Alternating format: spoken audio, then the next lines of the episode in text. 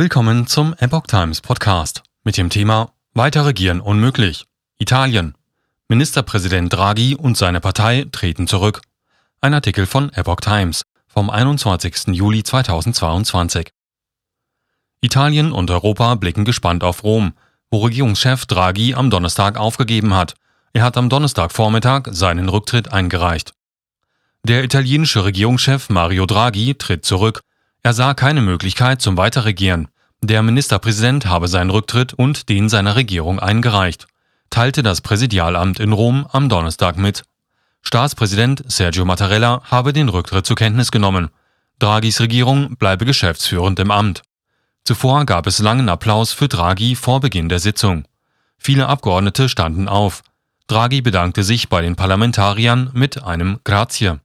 Der 74 Jahre alte Regierungschef verpasste am Mittwochabend im Senat, der kleineren der beiden Parlamentskammern, bei einem Vertrauensvotum sein Ziel, eine breite Zustimmung seiner Regierungsparteien zu erhalten. Die linkspopulistische Fünf-Sterne-Bewegung, die rechtspopulistische Lega und die konservative Forza Italia stimmten nämlich nicht mit ab. Der parteilose Ökonom wollte am Donnerstag noch in der Abgeordnetenkammer erscheinen. Im Senat der anderen Parlamentskammer forderte er Mittwoch seine Regierungsparteien auf, ihn weiter zu unterstützen und mit ihm einen neuen Pakt des Vertrauens zu bilden, sagte er. Nicht auf Vorschläge eingegangen.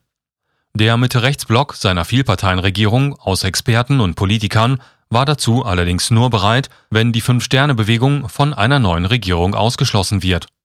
Die Sterne-Senatoren erwarteten dagegen, dass Draghi für eine Fortsetzung mit ihnen auf ihre politischen Vorschläge eingeht, was er aber aus ihrer Sicht nicht tat. Draghi sah keinen Ausweg mehr, als erneut seinen Rücktritt anzubieten.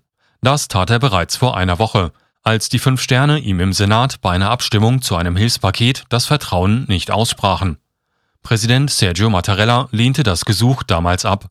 Mattarella kann nun jemanden beauftragen, eine Regierungsmehrheit im bestehenden Parlament formen zu lassen.